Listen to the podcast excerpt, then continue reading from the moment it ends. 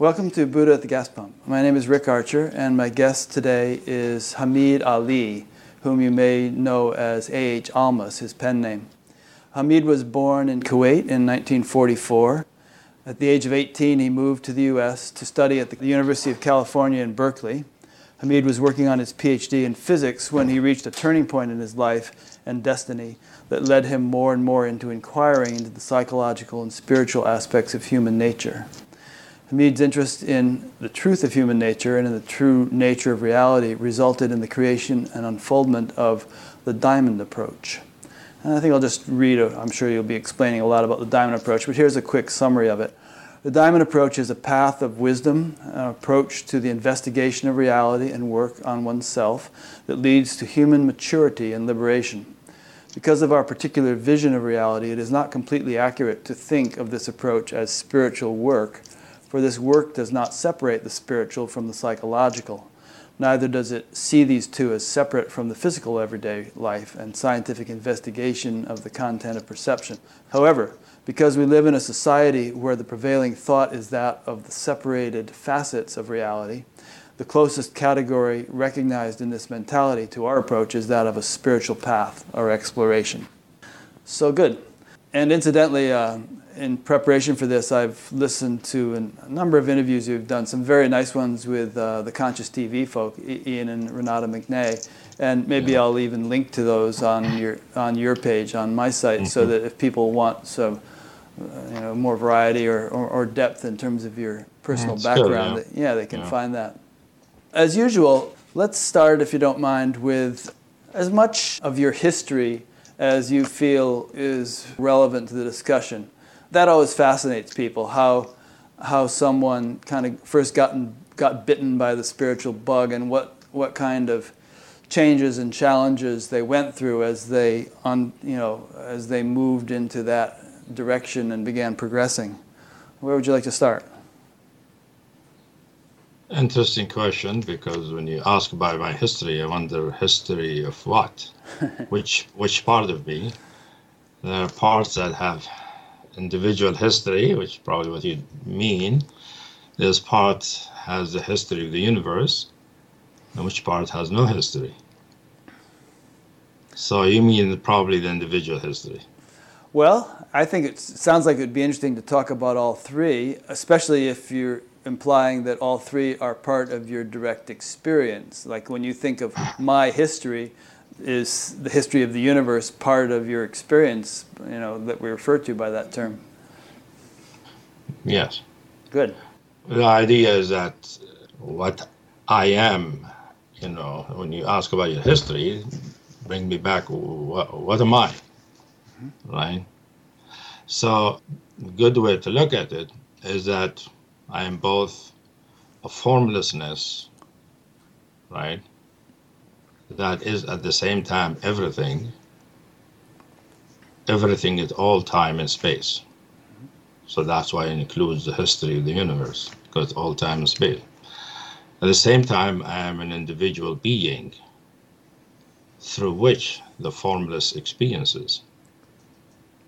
And that individual being has a body and a mind and lives in time and space and that has the particular history in Earth. And then there is the indefinable, the fact that I'm not anything. I'm not anything, form or formlessness, and that you can't speak of a history. I think almost everyone listening would understand and be able to relate to what you're saying because the people, yeah. listen, people listening to this show would tend to be familiar with such ideas. But for many people, if not most, those the things you just said remain to a large degree ideas as opposed yeah. to direct concrete experience. And often on this show, I, I try to emphasize that point that the kind of realization that we should really be interested in is not merely an intellectual understanding, it's something much deeper than that, much more experiential. And sometimes I think people mistake an intellectual understanding for some sort of realization. But I believe you're not referring to mere intellectual understanding. When I refer to intellectual understanding, I'll be saying so. Okay, good. yeah, yeah. Yeah. Sometimes I do, and I'll make clear. Yeah. Mm-hmm. But yeah, I agree with you. And a lot of the things we'll be talking about, some people understand, some people won't understand. It is the nature of spiritual experience that it, it is mysterious. And you don't really get it until you have the taste, till you have the direct encounter. Otherwise, you just form some ideas around it, which might be accurate or not. Mm-hmm. So I'm hoping, you know, some people understand this. You know, I'm hopefully will understand something new, not just hear something they've already heard. What would you say would be the practical outcome of them understanding this and hearing something new? Would you agree that that understanding in and of itself would not be of any great significance, but if it serves as a impetus to actually experiencing that, I always have a kind of a practical orientation to this stuff. I feel like spirituality is not just some pie in the sky realization, but it actually has nitty gritty implications in terms of one's life. And that understanding something, reading a spiritual book or listening to a spiritual interview, I hopefully would ha- actually have some practical outcome in terms of either inspiring a person to attain the same level of experience the interviewer is talking about, or clarifying their experience if they're already having it, something like that. Would sure. you, is that your I, orientation? I, I, that's my orientation. I want people to benefit. I want people to benefit. Benefits are a different kind. Some people get the direct experience. Mm-hmm. Some people get a confirmation of something they already know some people just get an intellectual level. They're, they're all useful in various ways. So it's fine with me, you know. And it depends on how deep we go. If we go pretty deep, we'll lose most people. if we stay in the general, more people will. But I like to sort of get to some real particular things that are useful for people instead of talking about generalities that people heard and read about all the time. Oh, I agree. Yeah, that's yeah. good. So let's backtrack a bit. Yeah. I heard in your interview with Iain, you were saying that you were a physics student and you were quite far along in your studies. And, and there was some story about when you went into the dining hall at Berkeley and you saw all these eggheads sitting around having lunch. You know? and your feeling was, eh, I don't want to end up like that. That doesn't do it for me. Exactly, yeah. That was an interesting perception. I wasn't expecting it. Realizing I don't want to be like that. I don't want to be just a smart brain you know, and not much of life beyond that. Mean, I didn't know I was thinking that way, but that was my impression that turned me around. I realized that's not what I'm going. Because for a long time, I thought I'm just going to become a physicist, be a research physicist or theoretician. And, I was studying general relativity, studying nuclear physics, and I was really into it because I thought I'm going to find out what the truth is. And then I found out some truths, but turned out it wasn't exactly what I was truth I was looking for. And that's true. That turned around the individual mind. So that kind of relates to what we've just been saying the last few minutes. You you realized that the truth that you were the truths you were discovering through physics didn't go didn't go deep enough into your own direct experience. They, they, they were merely conceptual, and that wasn't satisfactory for you. Well, let's put it this way I wasn't experiencing myself as an individual who's going through school mm-hmm. until at some point I recognize no, I'm not really an individual, I'm this beingness that is at the basis of all of existence, was experiencing itself as an individual. And it woke itself up at that point to the fact that not the right direction. Hmm. Although it has taken itself through scientific training because that was necessary for the function of what was to come later. So all the time got spent in science, studying math and physics and all that was very useful. It's trained and developed the mind and the discriminating intellect to a way so that the spiritual teaching that ended up being taught can be taught with the precision and the rigor of science. Yeah, I often wish I had been a better student myself. I was kind of flaky. I see you're, you're interested in physics and science, and you, you use those metaphors and those ideas. Yeah. I interviewed John Hagelin a few weeks ago. You know John from yeah. the, the conference, and the stuff fascinates me, but I have a very rudimentary layman's understanding of it all. But nonetheless, I think the point you're making is valuable, which is that there certainly isn't any conflict between the acquisition of relative knowledge and the, the sort of the training of the intellect and the, and the, the discrimination in the regular academic context and spirituality. Would you agree? Yeah, it's, it's not only not, uh, there's no conflict. It's really it's useful. Conducive, yeah. Con- useful, mm-hmm. because many people who get into spirituality they they have fuzzy minds. Mm and their experiences tend to be, be, sort of vague and generalized and uh, with no precise and clear insight or description of what the experience is. Mm-hmm. Because their mind hasn't been trained that way, you see. They, they, they can't experience because the training of the mind doesn't only make precise and clear the thinking and articulation, but the actual experience, the visceral experience, it can become precise and clear and delineated. Mm. But the whole consciousness become trained like a diamond.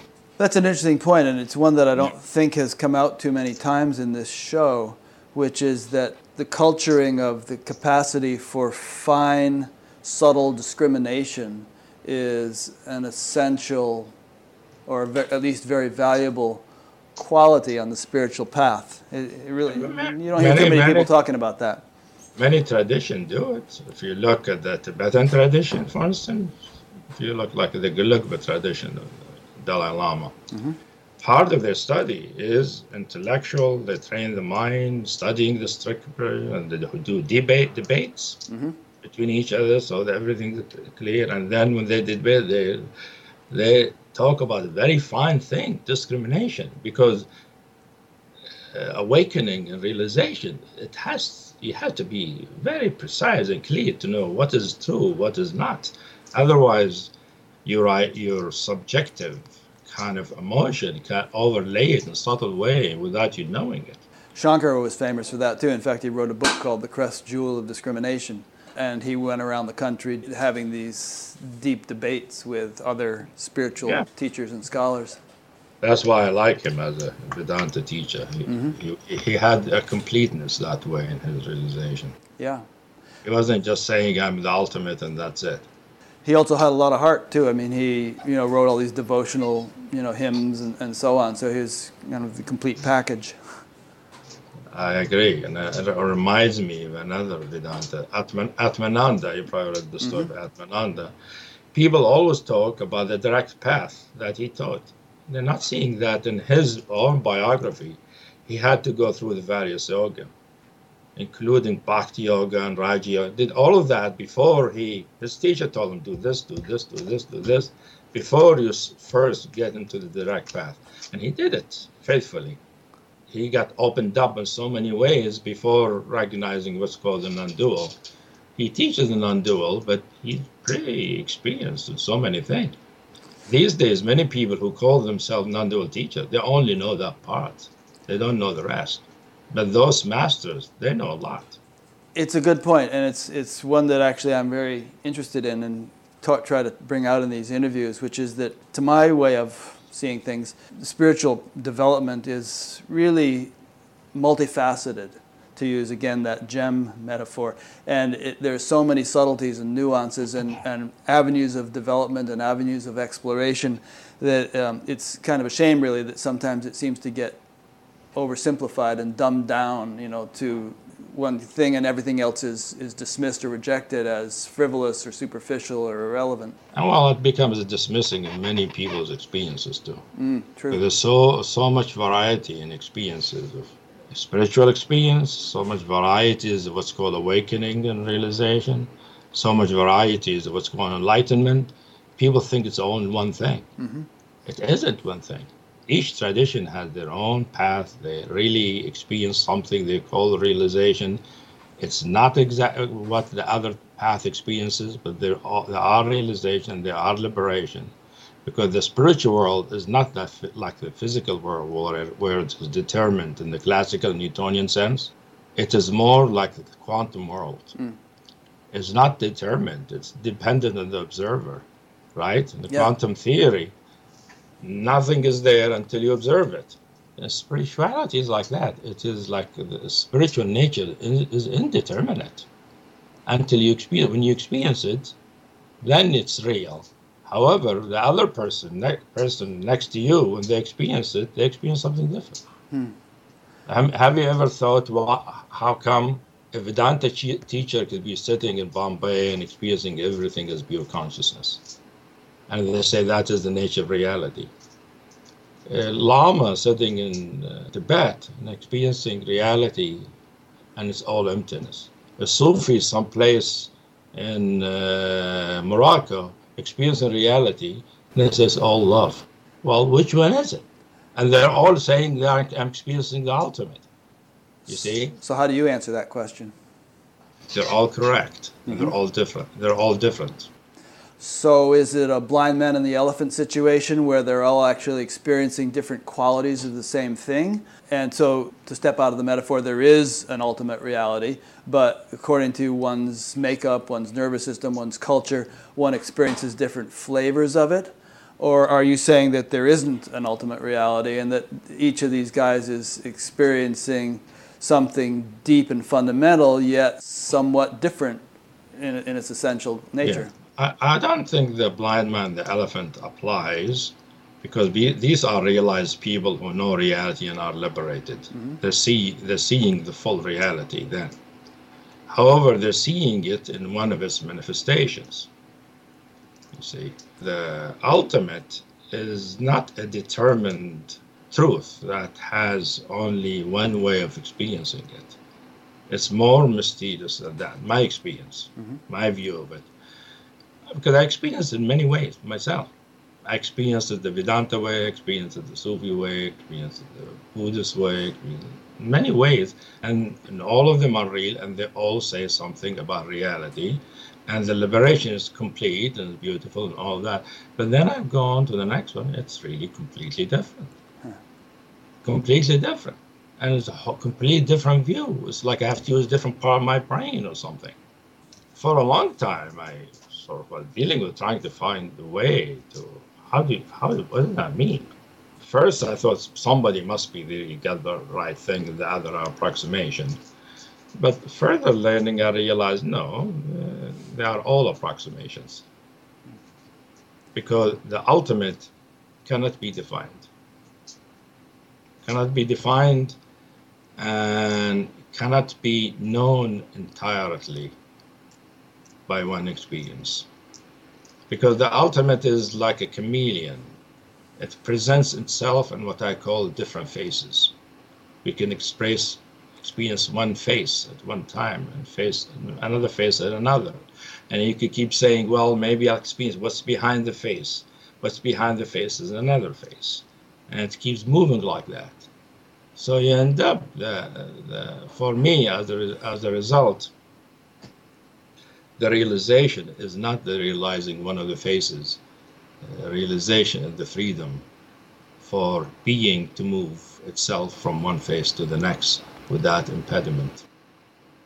From that, could we summarize or conclude by saying that human beings aren't capable of experiencing some ultimate universal reality without any kind of flavoring of it based upon their individual makeup. That there's always going to be like reflections uh, of the sun off different colored, you know, reflectors. There's always going to be some some quality or some influence in, in, imparted into the experience by the individual's makeup. I, I won't blame it on the individual. Okay. It's not because of the individual. That's the relativistic postmodern way of looking at things. Mm-hmm. I, I don't agree with the postmodern thinking. I think they don't know what they're talking about. The individual is not what determines experience. What determines experience is true nature itself. True, so being through nature or true nature? true nature, true nature, or, or spiritual nature, or whatever you call it, or the truth, the fundamental truth, is experiences itself in different ways. Experiences itself through those individuals. So it manifests itself through a particular individual, particular way, because it's true that individual allows it to experience itself that way.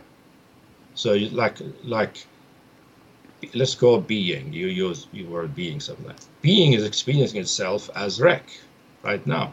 So Rick is giving being the opportunity to experience itself as Rick in your office. So it's being who actually experiences itself in different ways through different individuals. The individuals, that's when you ask me what is my his, what's your history you know, there is the history of the individual, which we can talk about, which is useful. Everybody is, is an individual, beside being the fundamental. The individual is a lens through which being or the spiritual nature experiences itself, but it is being is really what manifests the individual anyway, what gives the individual its the individual particular proclivities and capacities. And it is the being that gives the individual his history. Like, how did I choose to study physics? You think I thought it was a personal choice. No, was being that put the individual through that course so that that individual will become honed as a particular instrument for being to manifest a certain way it knows itself and can express itself.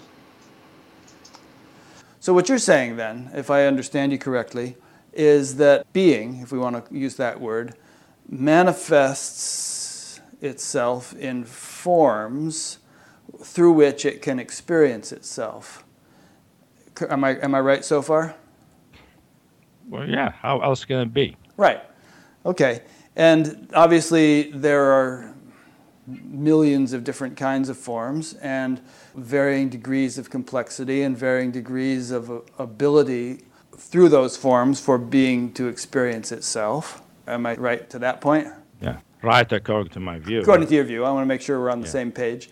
And so then when you get to the human level, you have a fairly sophisticated form with a complicated brain and so on. And so the experience of being, it seems, and of deeper realities be, begins to become really significant.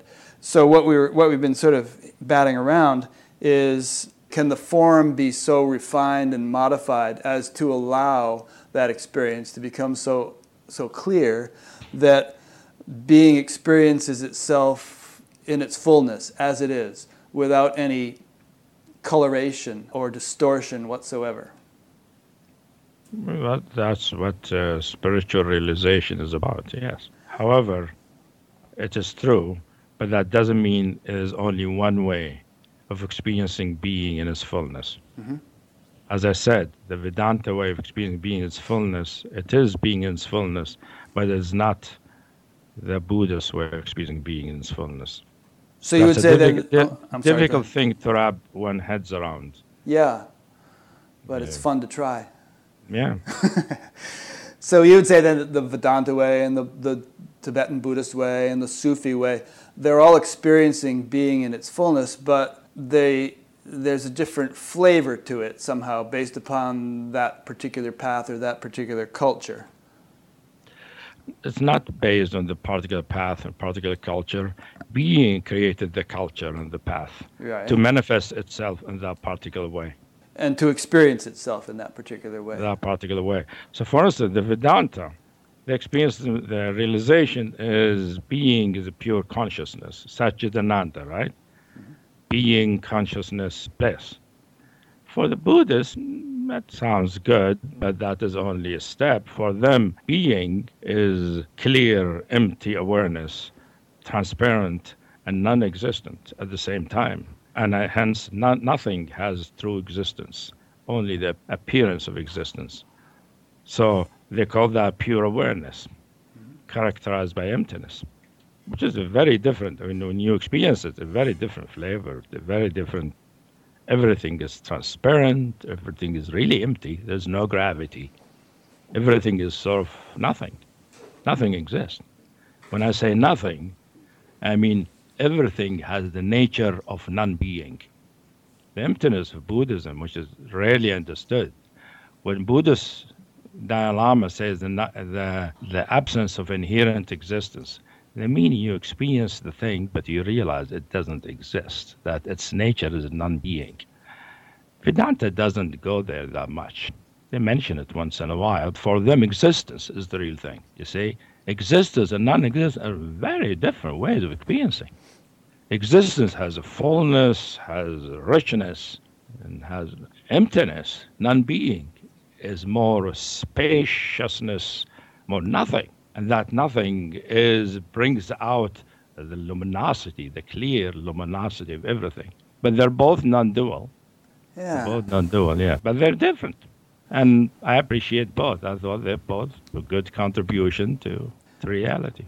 Yeah, I do too, but I, I still well, I'm going to pursue this with you a little bit more. Like, you know, yeah. on a superficial level, you have religions fighting each other, and that's been going on for a long time with wars and, and arguments, even within uh, particular religious groups like the Protestants and Catholics in Ireland, you know, and that to me is pretty superficial level because none of them are real mystics. They're ju- they're just battling over you know cultural differences and belief differences and so on. But then even when you get to the mystics, the people who are actually focused on experiencing this stuff, you see these sorts of differences that you and I have just been discussing.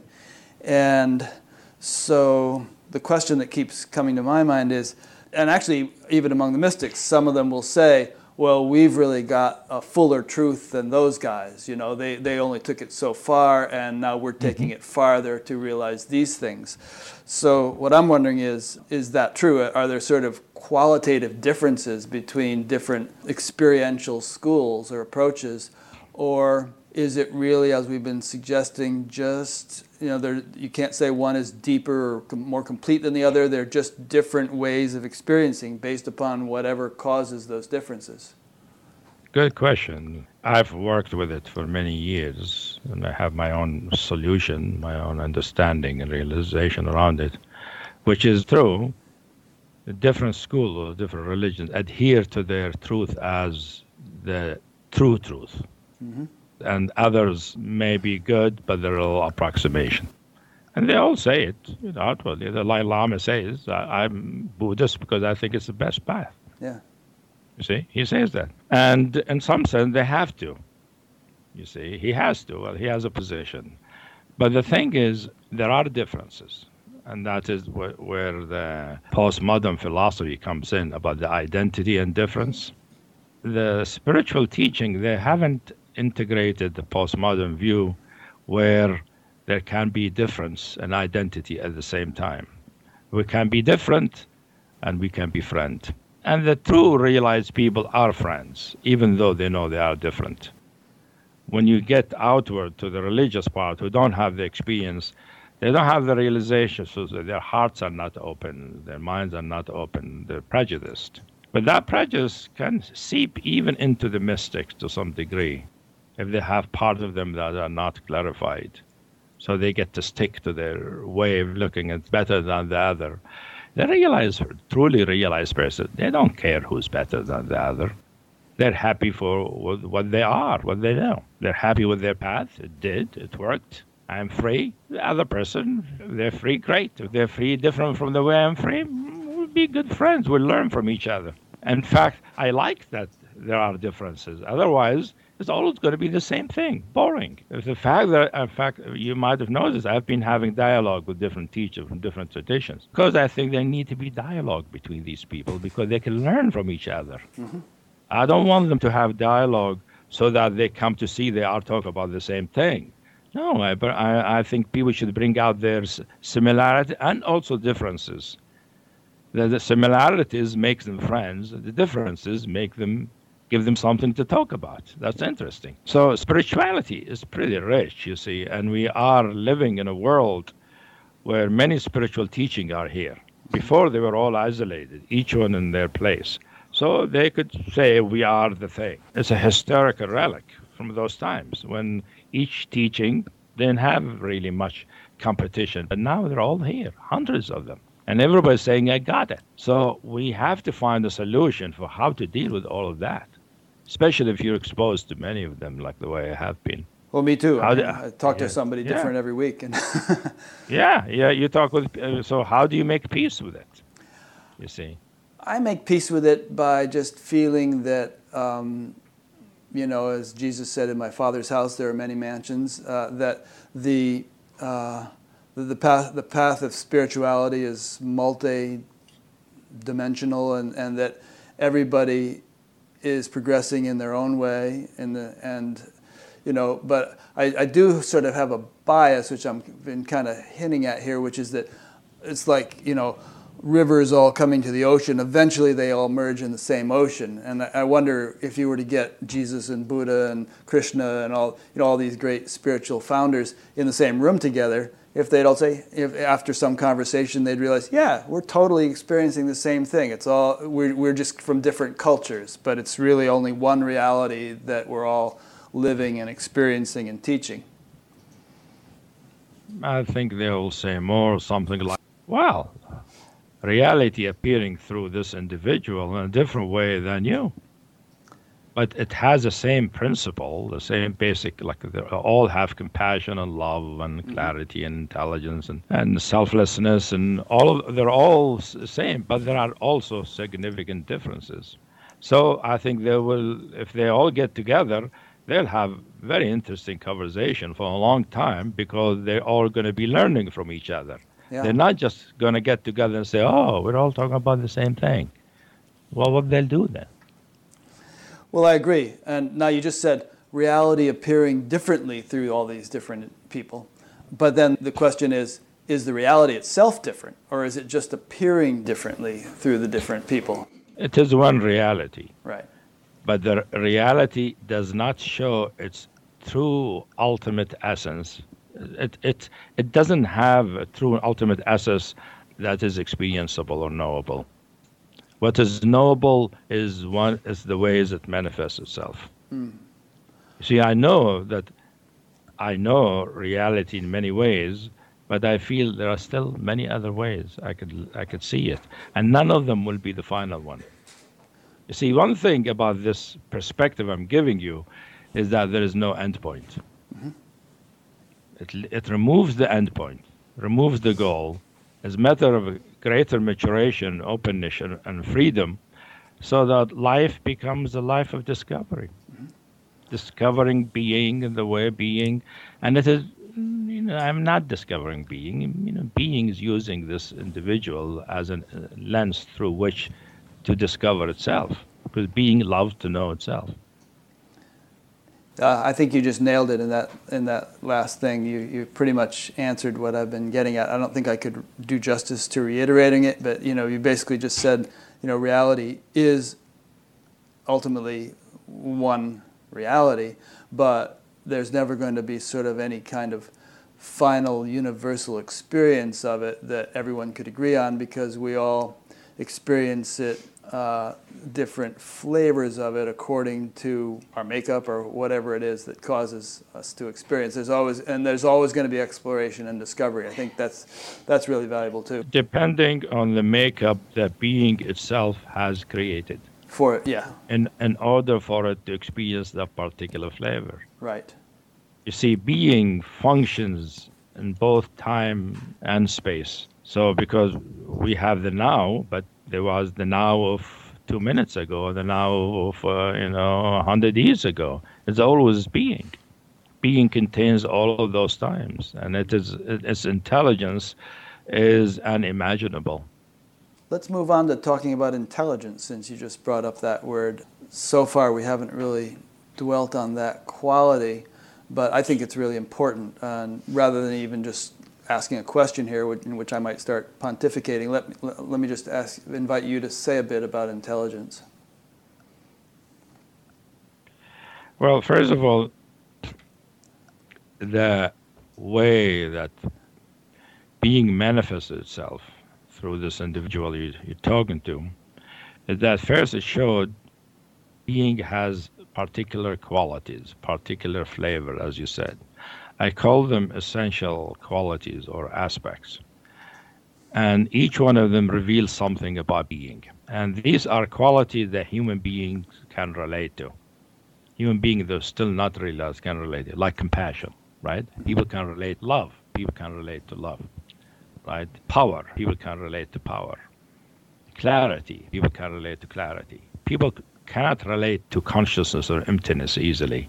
But tell them love, oh yes, I want love. I want to be love, and but tell them emptiness. Most people, mm, that sounds uninteresting. Tell them consciousness. Well, everybody got consciousness. What's the big deal? But if you tell them love, you tell them compassion, you tell them strength, tell them power, tell them intelligence. These are the stuff that human beings need to live their life.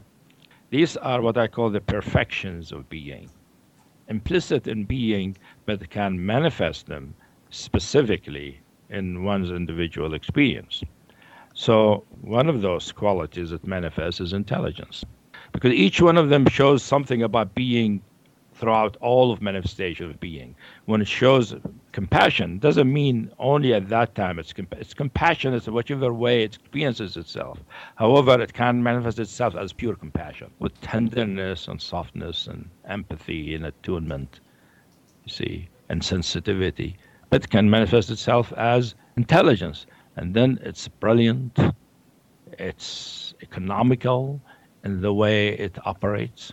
It is like the whole system is becomes sort of oiled. Your brain is oiled. Your nervous system is oiled. Everything is moves smoothly, like silver. It's like not silver, like mercury. Mm, super fluid. And you recognize what is intelligence. Intelligence is a quality of being, which means characteristic of being. And that intelligence can manifest as a quality that a, a particular human being manifests. Let's say a human being has intelligence. When you, when a person is being intelligent, you look at them, their face is shining, their forehead is shining, because intelligence is brilliance, pure brilliance of light. Like people sometimes see brilliant light. What is that? Why is the brilliant light different from love, golden light? Brilliant light has to do with intelligence, intelligence of being. Pure brilliance that is like it's it's a fluid brilliance the way mercury is like superfluid. But that's a being manifesting its intelligence in an explicit way for it to know it through particular in, individual individual. And it shows that being is characterized by intelligence mm. pure intelligence it's beyond the intelligence of what human being call intelligence what co- human being call intelligence is the outer expression of that intelligence. It's way beyond it. Yeah. All the technologies in the world couldn't create a single human cell from the raw ingredients that make up a cell. And all yeah. the all the computers in the world combined couldn't govern the functioning of that cell once it's been created. And yet yeah. we consist of trillions of cells, all sort of functioning properly within themselves and, and among themselves. So, what level of intelligence would have to exist for, for that to happen? Yeah, and it's not only that, it's a non thinking intelligence, non deliberative intelligence. It's organically, spontaneously functions, and its functioning spontaneous without deliberation is totally intelligent. Because hmm. thinking and deliberation are human yeah. faculties, right? Yes. Yeah. Yeah. Thinking, deliberation, but that is one of the ways human being experience intelligence, thinking and deliberation and insight and research and all of that. But the intelligence of being is behind that, mm-hmm. is invisible usually to most people. But we can experience it. We can experience intelligence as intelligence. I can experience myself as pure intelligence. My being can be all intelligence, pure intelligence. I'm experiencing being then. It's not the intelligence of the mind or the heart or the body. It's just the pure intelligence that is non conceptual, that is non deliberative, that is very organic, very organic in the spiritual sense, totally spontaneous, totally in the moment. But it also considers all time and all space. Its intelligence of being has the knowledge of everything everywhere and everyone. Think of it that way. So it's omniscient. It, it is in touch with omniscience. So it's intelligence. It operates intelligence because it knows everything. Now, when I'm intelligent, I'm not knowing everything. I, I don't have the capacity. The brain doesn't have the capacity to know everything. But the intelligence, the underlying intelligence, is informed by everything that ever happened, that will ever happen. So it operates in amazing and infinite. Let's call it infinite intelligence. Mm-hmm. And it's also omnipresent and it's omnipotent. It can do anything. It's obviously doing everything. So it sounds like we're talking about God here. It is close to the idea of God. Mm-hmm. It is doing everything. If it is not doing everything, then who is doing the other things? Right. You see, that's the one thing I sometimes think some of the non dual teaching don't address, which is they say there's only non duality, there's only one reality. Then, however, when they talk about unenlightened people, they say, well, their ignorance. They're ignorant. Well, who's ignorant? if, if, there's, if there's only one being, how can there be another person who's ignorant? They blame the ignorance, the difficulty on individual. The, in fact, the moment they say you're ignorant, that's why you're not enlightened, they have r- ratified you as a separate individual. Mm. Mean they have abandoned their non-duality. Non-duality is an experience has not pervaded the mind, has not pervaded the thinking and the philosophy. So in reality, it's always done by the same beingness, including the mistakes, including the ignorance. Being is ignorance in certain location, and through in, in time, through certain practices or life circumstances, it wakes up in that location. But it is always being, nobody's fault. And even when you practice and you put your heart into it, and you think you're doing it yourself, which being lets you believe that, because that's its way. When you wake up, you realize that you haven't done any of it because you never existed as that separate individual. Being's been doing it all the time. Would you, um, in your own experience, distinguish between self realization and God realization? Would self realization perhaps be the sort of the cognition of the abstract, unmanifest, pure being or consciousness, whereas God realization is a more advanced or more rich appreciation of the intelligence that we've been talking about, almost an observation of its governing activity in the universe? Well, I don't use the word God that much. Okay. It's a kind of a simple three letter word to kind yeah. of summarize a lot of what we've been I saying mean, here. It sounds like we're talking about God, and mm-hmm. I think many people, they will call it God realization. And some of the Indian tradition talk about God realization.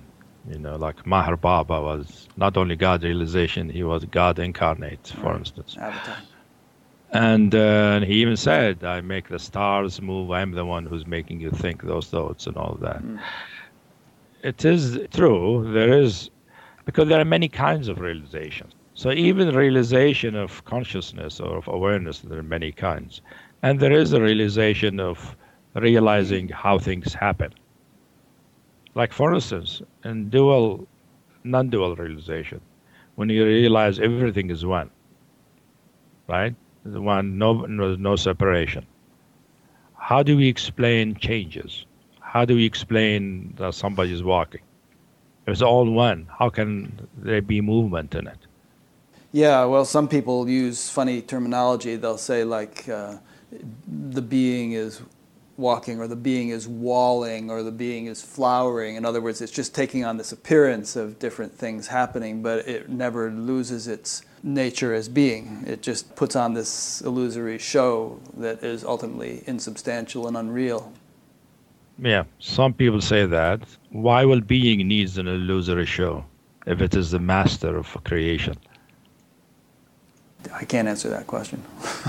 yeah. You see why? I mean, I know some of the Vedanta say the individual is a convenient fiction needed by Brahman to realize itself. I said, Brahman, the ultimate, needs a fiction to know itself? Isn't that? In Western philosophy, that would be considered illogical. But many people believe it. The fact of it, there is a kind of realization. I don't know if you read some of my books.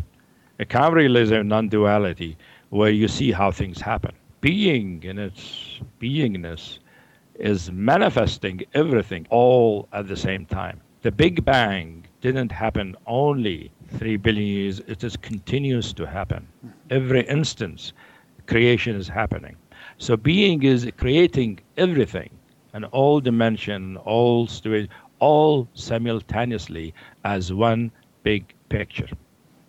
Just like you look at the movie screen, movie screen, it looks like many things happen, but the light is really creating all of it.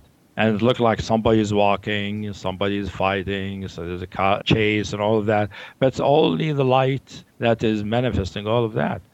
The realization where you see everything is being manifesting at this moment and is being basically manifesting its own appearance. It's changing its own appearance as a manifestation of the world. So that's how we see one way of understanding how change happened. The change happened from one frame to another, one frame of perception to another. That's the real change. So there's really nobody walks, there's no car chases. There's only one frame followed by another frame. That's how being functions. So then you could say maybe that's God, God creating them. I'm fine with that language, but I tend not to use the word God because everybody got their idea what God is. Mm-hmm. Two questions come to mind. One is, can you ask the question why without getting into, uh, or can you answer the question why without getting into just metaphysical speculation that nobody can really answer authoritatively? And the second is, you, you know, when you say being manifests the world, does it really? If you look closely enough at the world that is apparently manifested, and analyze it you know deeply enough is there actually anything there other than being are there really particles and, and forces and so on? Or you know if as a physicist you, you look at those closely enough and take them down to more fundamental levels do you end up with the conclusion that actually nothing ever happened although it appears to have done? Well at whatever level of perception you look at it with a microscope or telescope being is creating that is manifesting that. It's manifesting the telescope and the microscope, the elementary particle, and whichever. It basically being is manifesting experience. That's what's manifesting. We, we don't say it's manifesting the stars. It's manifesting our experience of the stars. We don't know whether stars look the way they we see them. Right, and no, they're going to look different to us know. than to a moth or to a yeah. you know a giraffe or whatever. They're, yeah, yeah, yeah. So the most we can say is that being is manifesting our experience of the world at the present time. Mm-hmm. So it seems that being appears to create a manifestation and it creates beings through which that manifestation can be experienced. And yet, when we look closely enough, is there really a manifestation and are there really such beings? Or is it all really just being functioning within itself, kind of creating an, these apparent phenomena within itself, but which consist ultimately of nothing other than itself. You can see it either way, hmm. or both at the same time, in the sense that, as I said, being manifests experience. It can manifest experience in such a way that there is only being, and all these things are simply how being appears or being can manifest itself as somebody walking in the street and driving a car. They're all accurate ways of how being is manifesting itself. That's how being is manifesting at that time. How else could it be? Yeah. So they're all true, all accurate. Being manifests itself in many ways dual, non dual, and otherwise. Or at least it appears to. no, that's the way it, it's manifesting itself. It appears to itself being appears to itself. You see, what we do as human beings is that we have a thinking minds and uh, we remember and we say, well, my experience then was this way, now this way was dual, now it's non dual. Non dual feels better than the dual. So the dual was delusion. From the perspective of non dual, dual was delusion. From perspective of being, both of them are expressions of being. Mm. It doesn't say one is deluded and one is not. Because non duality, actually, there are other forms of realization where non duality is seen as a delusion. Because the basic premise of non duality is that there's no separateness, mm-hmm. right? There's no separate thing. Well, but there are realization, you know, Rick, where the question of separateness is irrelevant. I'm not separate from you but I am separate from you. I'm neither hmm. separate nor not separate.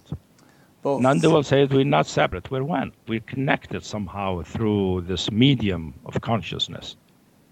But that is one way of realization. Another way of realization, there is you and there's me. The question whether we are separate or not is irrelevant. It might happen or not happen. The fact of it, reality, who's going to judge it? Separateness is a concept. Non separateness is a concept, the polar opposite of separateness.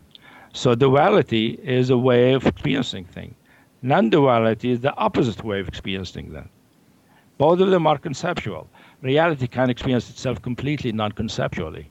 When it is non conceptual, it doesn't say anything. There is you, there is me.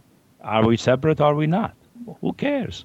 The fact that we're talking and we're enjoying each other, and I could feel the heart is happening because of the openness.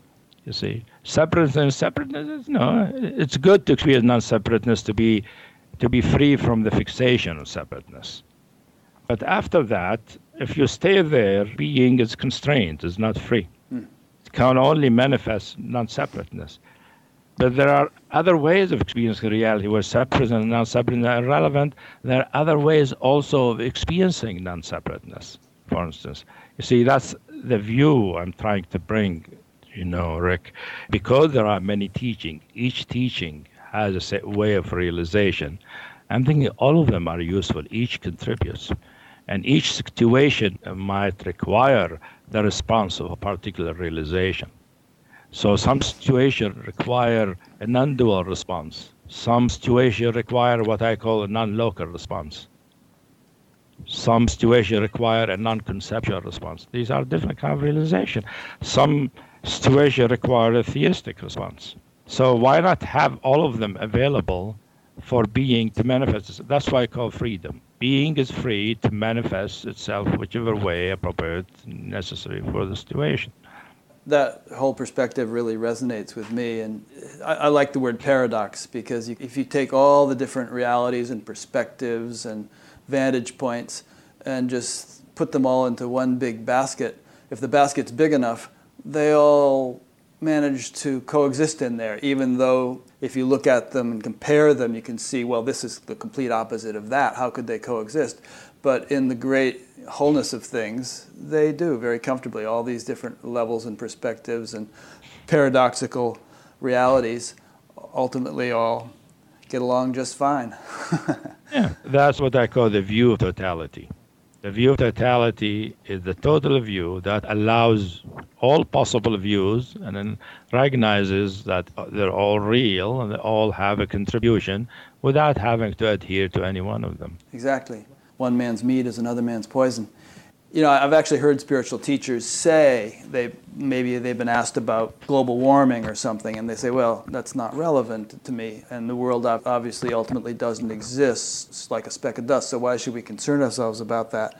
There's a beautiful quote I came across recently. It was by a Buddhist named Padmasambhava or something, and he said, "Even though my view is as vast as the sky, my attention to karma is as fine as a grain of barley flour.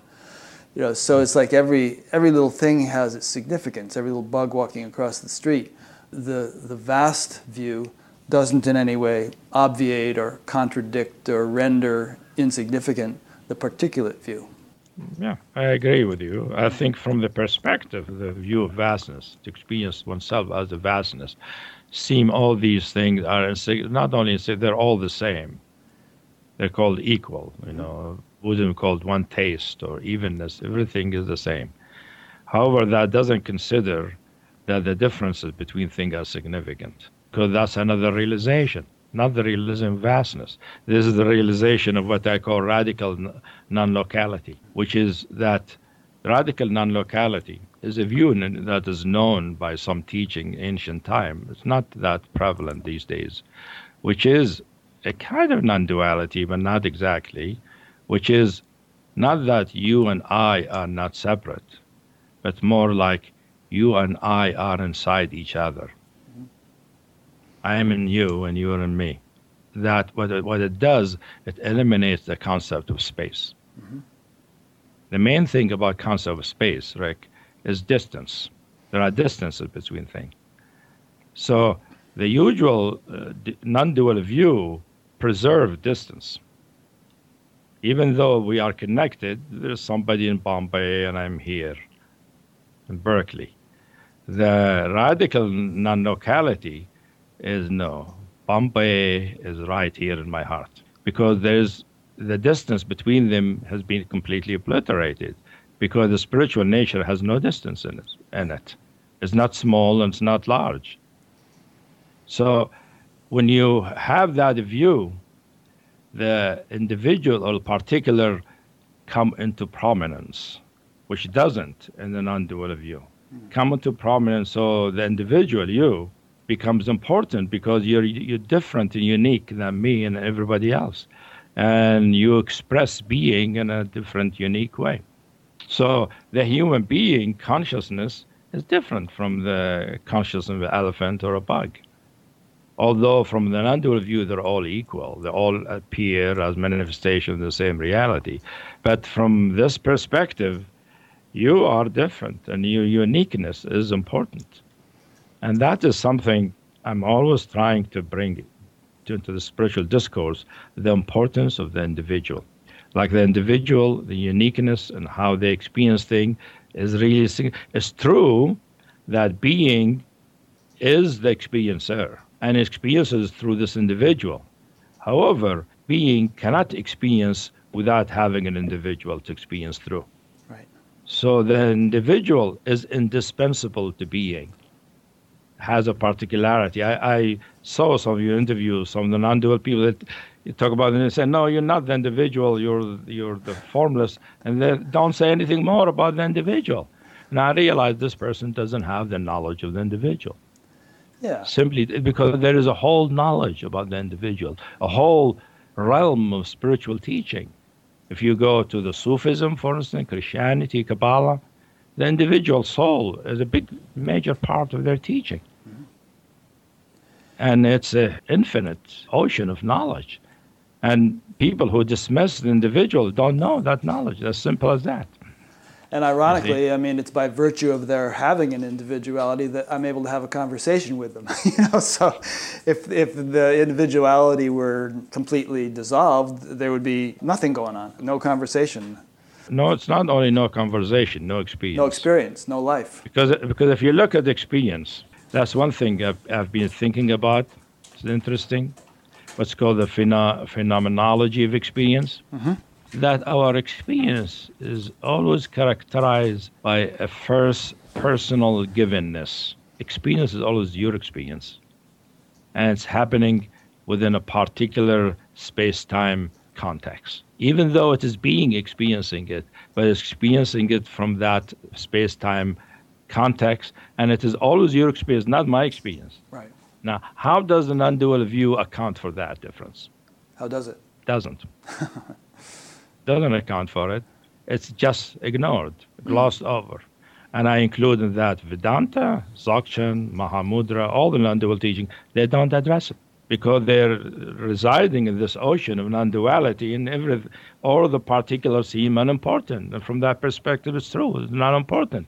However, I've learned that other realization where the individual is there's a whole development for the individual. They even talk about that there has to be maturation.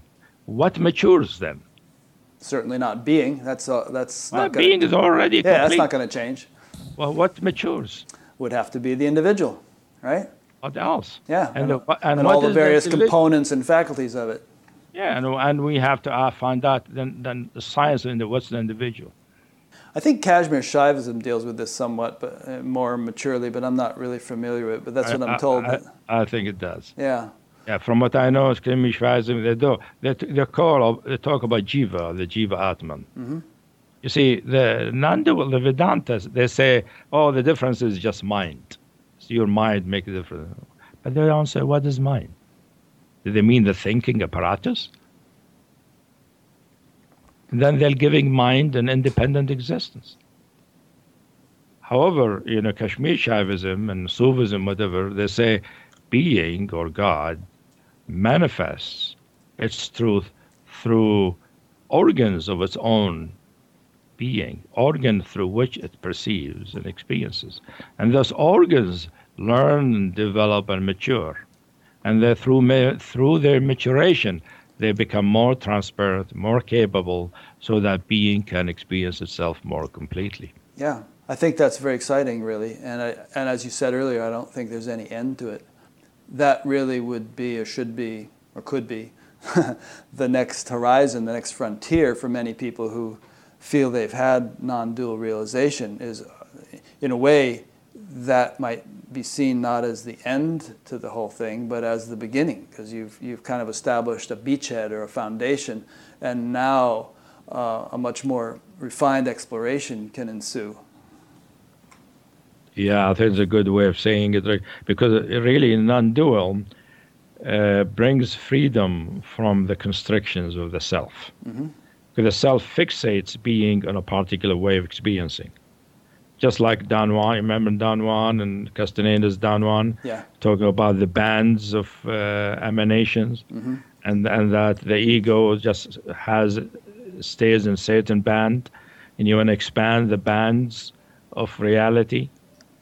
So that's what happens. The ego is focused in certain band, which what we call dualistic experience. It is not a delusion. It is just one way being can experience itself. But the ego keeps it in that band. It doesn't allow being to shift perception to a non dual view. Mm. And then to shift perception to other views that are non dual, what I call the non local. The non local, by the way, is the experience not that everything is one, but everything is singular, meaning each point of time and space includes all points of time and space. You ever hear of that?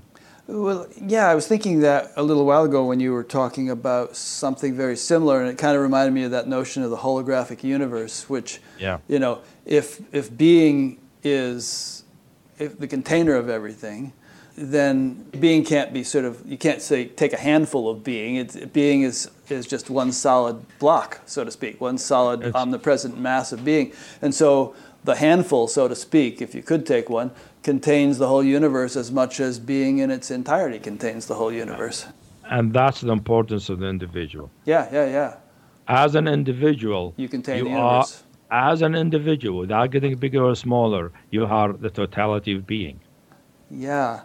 I have a friend named Jerry Freeman whom I interviewed. You might want to watch that one, but he, he's had this experience of being a walking universe. That's, that's kind of the nature of his experience, that the totality is contained within his individuality. Yeah. yeah. That, that is what I, what I mean by non local experience, mm-hmm. because being has no size or shape. Not all they say it's beyond time and space, but then they bring in space in their experience. Mm. You see, they're not beyond space right. because their, their, their metaphor are spatial. They say it's everywhere. And from the non local, there's no everywhere. everywhere is a concept. Yeah. We use see? words to try to talk about it and concepts yeah. to try to talk about it, but obviously what you're just saying is very apt. We dumb it down by, we, we be, immediately begin to give it spatial and temporal qualities, which it really doesn't have. That brings in another point, which is enlightenment always has delusion. Elaborate on that, please. That's actually the first person who said that was Dogen. You heard of Dogen? I've heard the of founder, him. The founder of Soto Zen. Mm-hmm. He said enlightenment has delusion. There's what does always, he mean by that? Always delusion. Just look at it this way. Not delusion in the sense you believe you are a self. Mm-hmm. That's the humane delusion. But delusion, for instance, you have in you, you haven't thought of you haven't yet known that you can go through the wall. From perspective of being, that's a delusion. Because you haven't known that. That's ignorance. Because it is possible. It is part of your potential mm-hmm. to be able to go through the wall. Yeah. One can be realized and enlightened and free, but hasn't actualized all the possibilities of being yet. Right. So I guess it sort of depends on how we want to define enlightenment, how superlatively we want to use that term. What you're saying is that the way in which it's ordinarily used does not necessarily include all kinds of possibilities that could unfold as evolution continues. The way it's defined is the beginning. enlightenment is the beginning, but then how does life happen after enlightenment? Does the enlightened condition to continue to be the same forever and ever? I don't think so. well, I mean, people talk about how do you bring an enlightenment to life? That's what brings the question. That's how I found out. When I experienced the non-dual, the vastness, and all of that, and was living in it for a few years, then there came the question: How do I walk? How do I talk? And how do I talk from that place? And how do I interact with other people, with my wife, with my family and friends, and my students from that place? And I saw in the process of learning that the realization itself changes. Was it a little See? difficult to learn that? There, there, yes, there were difficulties because I didn't know. So there were difficulties. There were basically the delusion appears as an obstacle for a while. When you're feeling the need to go to the next step, and you don't know it, it appears as an obscuration, and you have to see through the obscuration before you go to the next step. And then I realized that to be able to function from that place, first of all, is incorrect. You don't function from that place. The place itself changes for functioning to happen. That place, that vastness, liquefies and becomes like liquid that flows. Remember the Terminator movie? Yeah, he becomes like he melts the down. T one thousand. He melts and shapes. That's yeah. what happens. Next thing the you know, body, he becomes governor of California. Yeah, so that vastness shapes itself into a body that is always changing its configuration. So I thought to learn to move, the realization itself has to, ch- to show more of its implication, of its possibilities. So there's two components here there's the vastness, and then there's the individuality through which the vastness is lived. And I would tend to have thought of it in terms of the vastness or pure consciousness or whatever getting more integrated into the physiology so that you can function in a more normal way in, in ordinary life. But what you're saying is that the vastness itself, well, you, you know, you just use that ex- example from the Terminator. Maybe initially what you're saying is the, the vastness is experienced in a certain way, being is experienced in a certain way, but then as the experience matures, it does become like liquid and flows, and thereby permeates the, the mind, the physiology, the intellect, and so on, so that it can be a living reality? Is that what you're saying? Yeah, because first of all, vastness is not the ultimate condition of reality. Right. It's just one of the, the ways of, ex- of it. it is one of the ways of experiencing being as yeah. vast. Vastness includes the concept of space. Right, right. If you exclude the concept of space, what will you say about being? Will you call it vast? Vast means pretty big, infinite. But if you eliminate the concept of space, what is it? You can't really say then. It changes. Sometimes it's vast, sometimes it isn't. Sometimes it's particular, sometimes it's not. Depending on the situation. Being is like a, a magician, a chameleon. keep mm-hmm. changing depending on circumstances. And that's why we have many traditions, many realizations because each one of them captures some of those manifestations. Say that's it, mm. and it's true. That's it. That is reality, pure reality. It's not the creation of the individual mind, but being has infinite ways of experiencing itself. It has not yet revealed all its secrets. People say Buddha is omniscient, knows everything. No, he knows what Buddha knows. Mm. There's a lot more to know. Even in Buddhism, they have learned things Buddha himself didn't know and we're, we're sort of someplace i don't know we might be at the beginning of discovering the spiritual universe just like uh, we are at the beginning of discovering the secrets of the body. It strikes me at this point in the conversation that you were an example of someone who has proven that it can be very valuable to be eclectic you know to be open-minded to explore all sorts of different things and not let yourself get locked into just one tradition or path although i'm sure that has its value yeah, it feel called to do it that way. But you know, uh, what, the way you've gone about it has made you a very multifaceted, well-rounded, realized person. I would say, who is just comfortable, kind of, uh, with every expression of spirituality, and, and who has kind of extracted the nectar from a great many of them. Yeah, it's more like I didn't really extract the nectar. It's not the individual who did it. Being expressed itself in all these ways showed itself in all these ways because it's it wanted to develop a teaching. Yeah. It's bringing a teaching to this world appropriate for our times. So it chose this individual. That's called Hameed to manifest it through it. I am both the being and Hameed at the same time. Sometime I am all being, sometime I'm Hameed, but usually I am both. But the most interesting thing, I also don't have to be either one of those. What are you if, That- you're, if you're that's neither that's, one of that's those? the freedom. I'm not anything. Think about that. I'm not anything. So let me probe you on that. You're saying that that is the nature of your experience at certain times. Sometimes you're Hameed, sometimes you're being, sometimes you're both, and other times you're not anything. You, that's basically what you just said. One of them dominates at one time or another, but it's always all of them there. Okay, yeah. But One- the dom- one one of them dominate. Mm-hmm. Sometimes I'm not anything dominates. So there is reality, there's everything. I'm nothing. I'm not the totality. I'm not the individual. I'm not anything. Not anything mean there is no me. No me, whether form or formlessness. It is something that most people are very uncomfortable with. Everybody wants to be something, even if that something is non-dual. But Although be- a lot of teachers seem to make that the cornerstone of their teaching. They keep emphasizing there's no one here, there's no one here, there's no me, there's no you. You know, they go on and on like that. That that's the, their whole focus. people talk about no one here, but they say they will say, "I am the non-dual. Hmm. I am formless," and I know that experience. But there is another one which is a little subtler, which is I'm not formless, and I'm not form. I'm not formlessness. I'm not anything. Zero. Although all the rest exists and can be experienced. You see, I am the individual is one realization. I am the formlessness, another realization. I am everything is a realization. I am nothing, right, is a realization. I am nothing is not the same. I am not anything. You see, I am nothing, you're still nothing. You experience nothing, yourself as nothing. I am not anything, you're not experiencing yourself as nothing. And you're saying that these different things sort of come to the foreground and recede to the background. Uh, they rotate, so to speak, according to the circumstances, Uh, at, at least in my condition.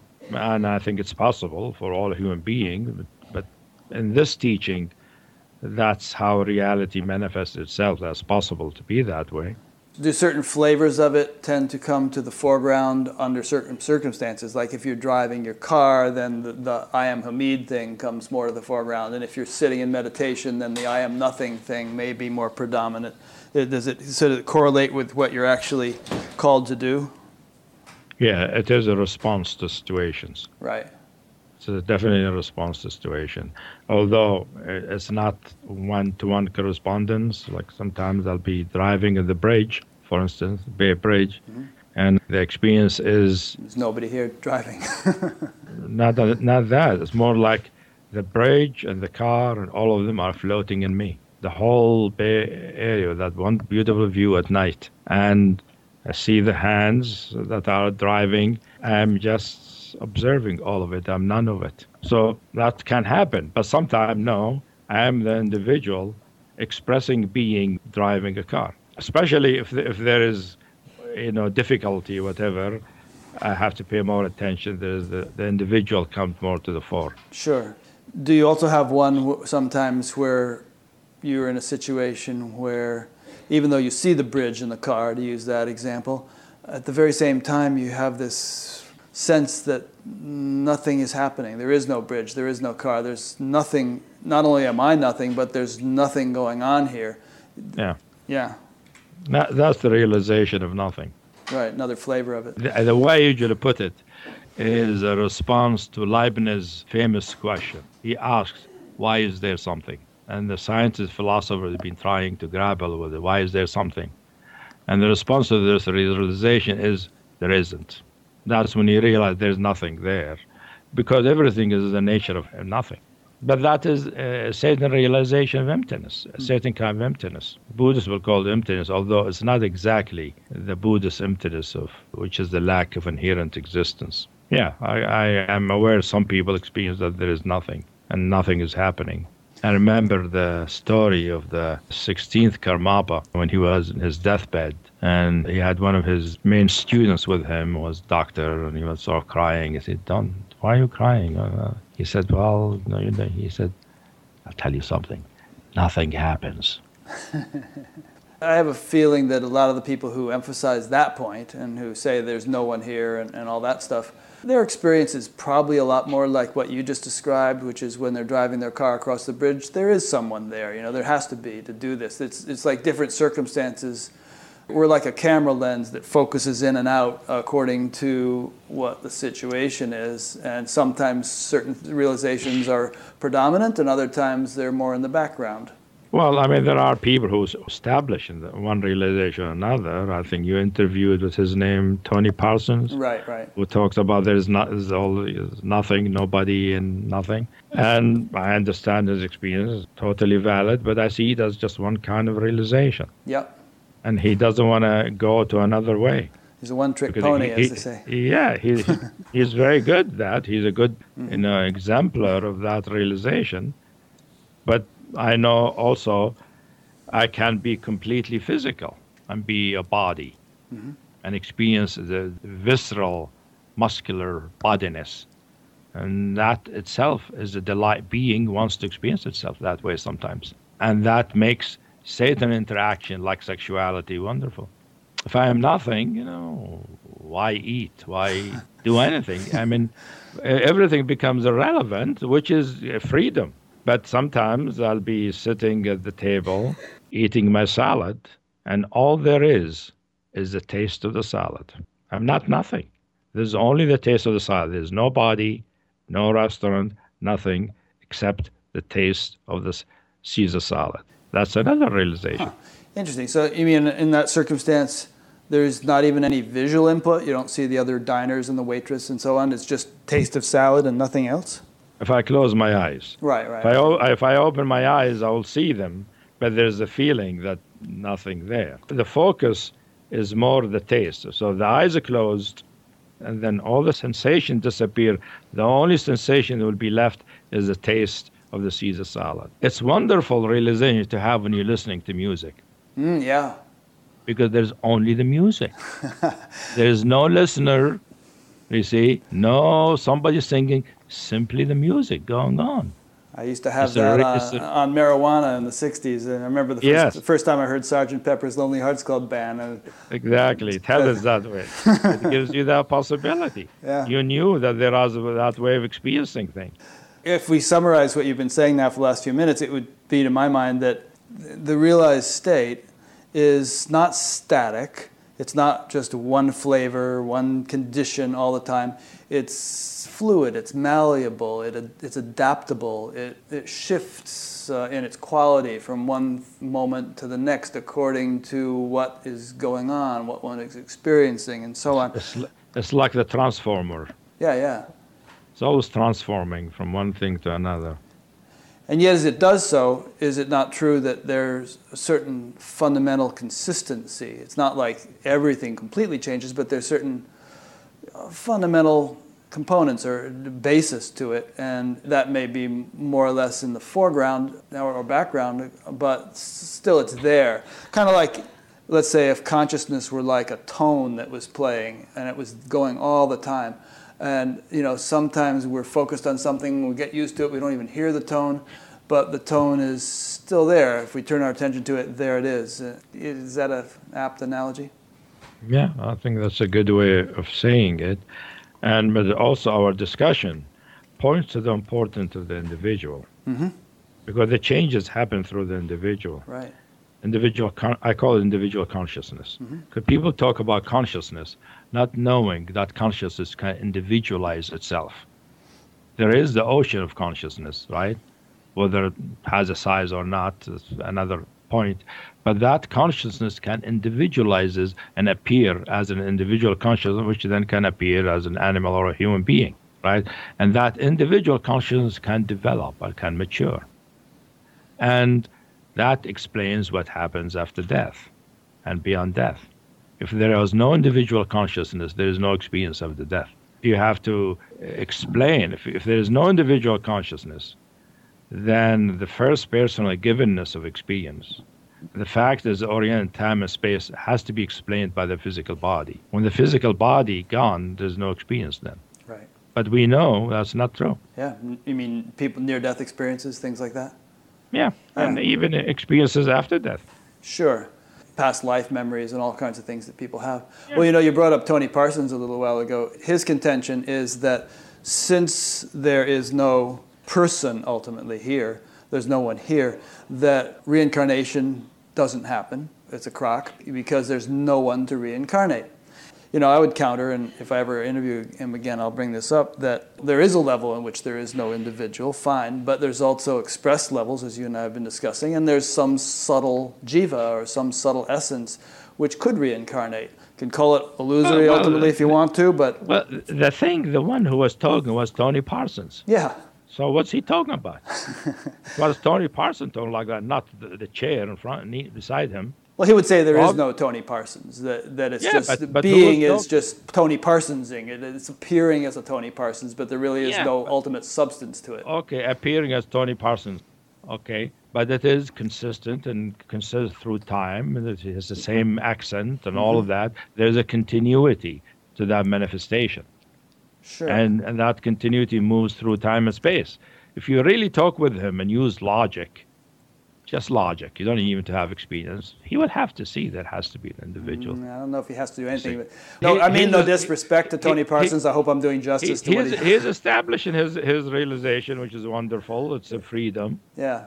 Which I appreciate, but I'm trying to bring the importance of the individual consciousness, because individual consciousness, just like being itself can manifest itself in different ways, individual consciousness has many stages of development, which makes being be able to manifest different of its possibilities. And I agree with you. I'm just using his perspective as I understand it to play devil's advocate. And I would argue that whereas what he's saying is is true on one level and, and ultimately maybe, it doesn't negate the possibility of all sorts of, like you say, the individuality and all the sort of subtle strata of the individuality, including some subtle body or essence or jiva that that could in fact reincarnate from one life to another or astral travel or any of these possibilities that, of experience that people in fact have.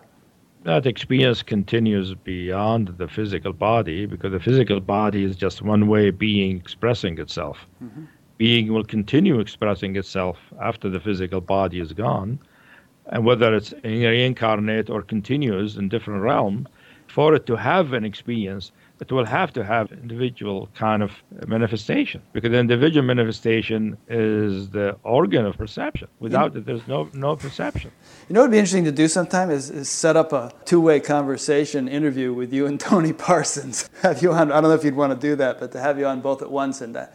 Might be interesting, yes. Well, think about that. No, I, I liked his view. I mean, I, and I'm familiar with it, you know, and I can be with him there and agree with him and all of that. At the same time, I have other perspective. I'm the same way. I mean, I really enjoyed his book, and it was very clear, and, and you know, really it, it enlivens something in you as you read it. You know that that perspective, but I just feel like there's more dimensions to it.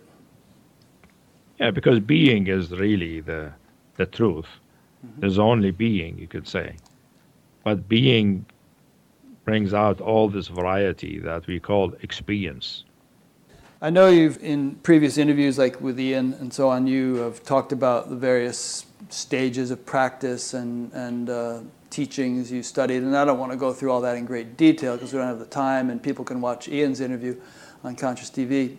Do you have a spiritual practice now? Part of the reason I ask is that some people have insisted to me that if one has really realized, that spiritual practice becomes irrelevant. It becomes superfluous. There's nowhere to go. Therefore, why would you sit to meditate, for instance, or, or do anything? It, you just live it. Maybe sometimes you close your eyes and enjoy a little silence, but spiritual practice drops off, they say. I take the view of Dogen again, who says realization is practice, practice is realization. Realization realizes further realization by practicing. So practice continues because practice is the way being lives its life truthfully. So practice can be sitting and meditating, uh, can be just the way I am, the way I am living my life is a practice. So practice continues because there are infinite possibilities for being to manifest itself. So to say, well, I'm enlightened, I don't need to practice, I did that for a while actually. How'd that work and for I, and I, and didn't work very well because it's like I realize that's true, but the thing becomes static. And when it becomes static, they become stale. So my main practice is inquiry. I just inquire into whatever the experience is happening to find out do I understand it? By understand it, I mean, do I feel it completely? Do I sense its nuances? Do I perceive it? And what's in the way of, of perceiving it and knowing it completely? That's what I mean by understanding. There's an ongoing inquiry and experience, but I also meditate. I, I, I do certain meditation and I teach certain meditations, which are useful. Meditation are useful to develop certain capacities of the consciousness, and there's no end to developing those capacities. I heard you mention Yeah. with Iain that uh, you, you learned transcendental meditation at one point and you still like it. Does that mean you still practice it or you just think that was a good thing? It was a good I don't, I don't, I haven't practiced it for some time. I did for a few years. I, I learned it when I was in college. Right, long time ago. and, and got my mantra and did it. It was good. I liked it. And once in a while, I sort of get into it. But my meditation and my inquiry are two sides of the same practice. Uh, meditation when is when I'm sitting still. Uh, inquiry is when I'm living my life and things happen. Inquiry meaning there's something I don't see, don't experience, don't understand. I question it. And I question even the truth I'm experiencing. Well, if I'm experiencing thing non-dual, non-dually, well, what does that mean? What is is is this non-duality? And what does that mean about my dual experience? That's inquiry.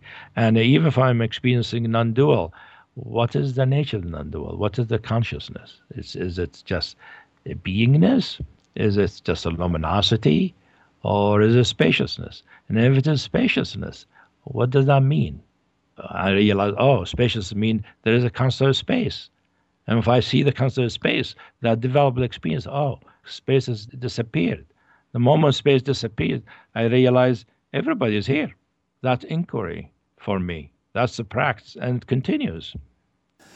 What is the outcome of that inquiry? Do you have experiential breakthroughs as a result of that? I infer from what you're saying that this is a kind of a 24 7 process. You might be doing it while driving down the freeway or eating lunch or something. Yeah. It's just something that is automatically running in you.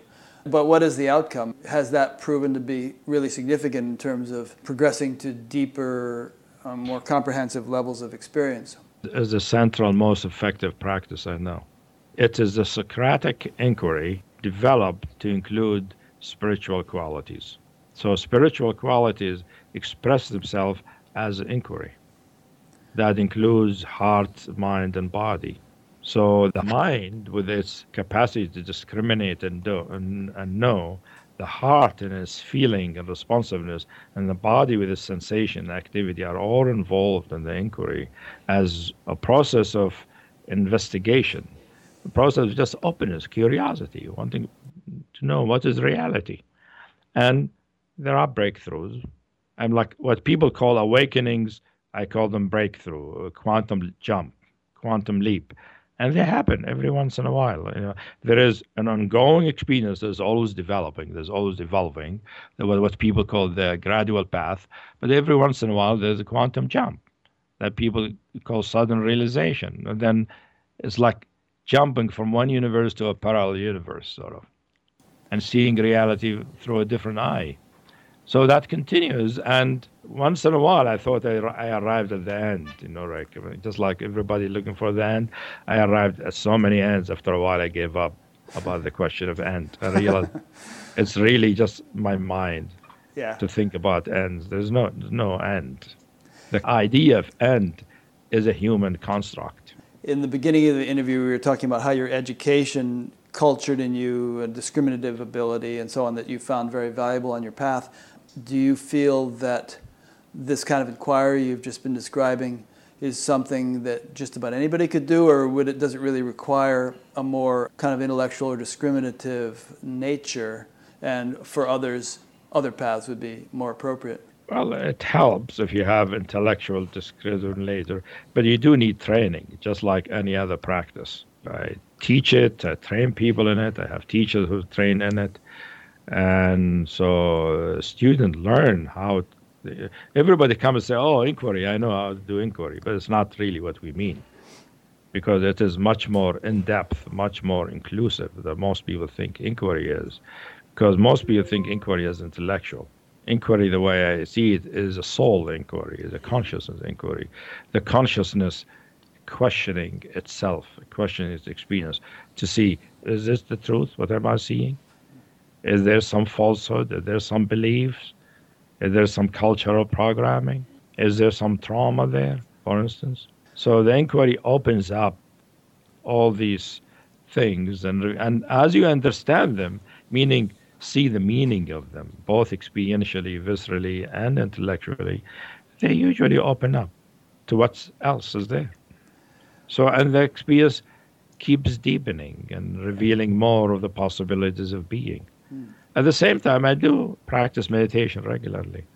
Meditation is like a support, is a pillar of stability that supports the rootedness in being, where inquiry can take off as forays into different realms. What would you say to those who argue, and there is a certain school of people who argue this, that problem with practices and the reason they dissuade people from doing them is that since practices are something that one does, they're only going to reinforce the, the sense of a doer, and therefore they're counterproductive. Yeah, that's because they haven't done a practice completely. Some teaching, like Dzogchen, for instance, the original text of Dzogchen, the Kunji said all practices delay realization and goes through, brings out all the Buddhist practice. This one delays you this life, any lifetime. If you practice this one, it delays you 10 lifetime. If you practice this one, delays you 20 lifetime. That's how it looks at practices. That's how Dzogchen started. But since then, Dzogchen developed many practices. how do they reconcile that? Well, because nobody could get it uh-huh. the way it was first formulated. If you're really mature and developed enough in your consciousness, yeah, you hear the word, it happens. Hmm. You get the transmission. You get. Most people are not developed that way, so they developed all kind of practices now. The real practice, the way you know practice works, is a practice has inherent in it a self-destruct mechanism. So at some point, the practice becomes just living life. Hmm. That is a real practice. Otherwise, it becomes something isolated, separated from life. And then that can constrain the development, can fixate it in some way. But true practices that developed by the genuine traditions, they have inherent in them a self-destruct mechanism where the practice takes the consciousness to a certain degree of maturation to reveal to the consciousness the practice now is not needed. You go beyond it. It becomes part of living. So, do you anticipate that at some point the meditation you do and even the inquiry you do will self destruct because you will have gone beyond them? They have self destructed many times. Oh. They have self destructed many times. But what am I going to do with my life? So, you pick them up again, right? Because they seem yeah, to still I mean, have I some inquire, utility.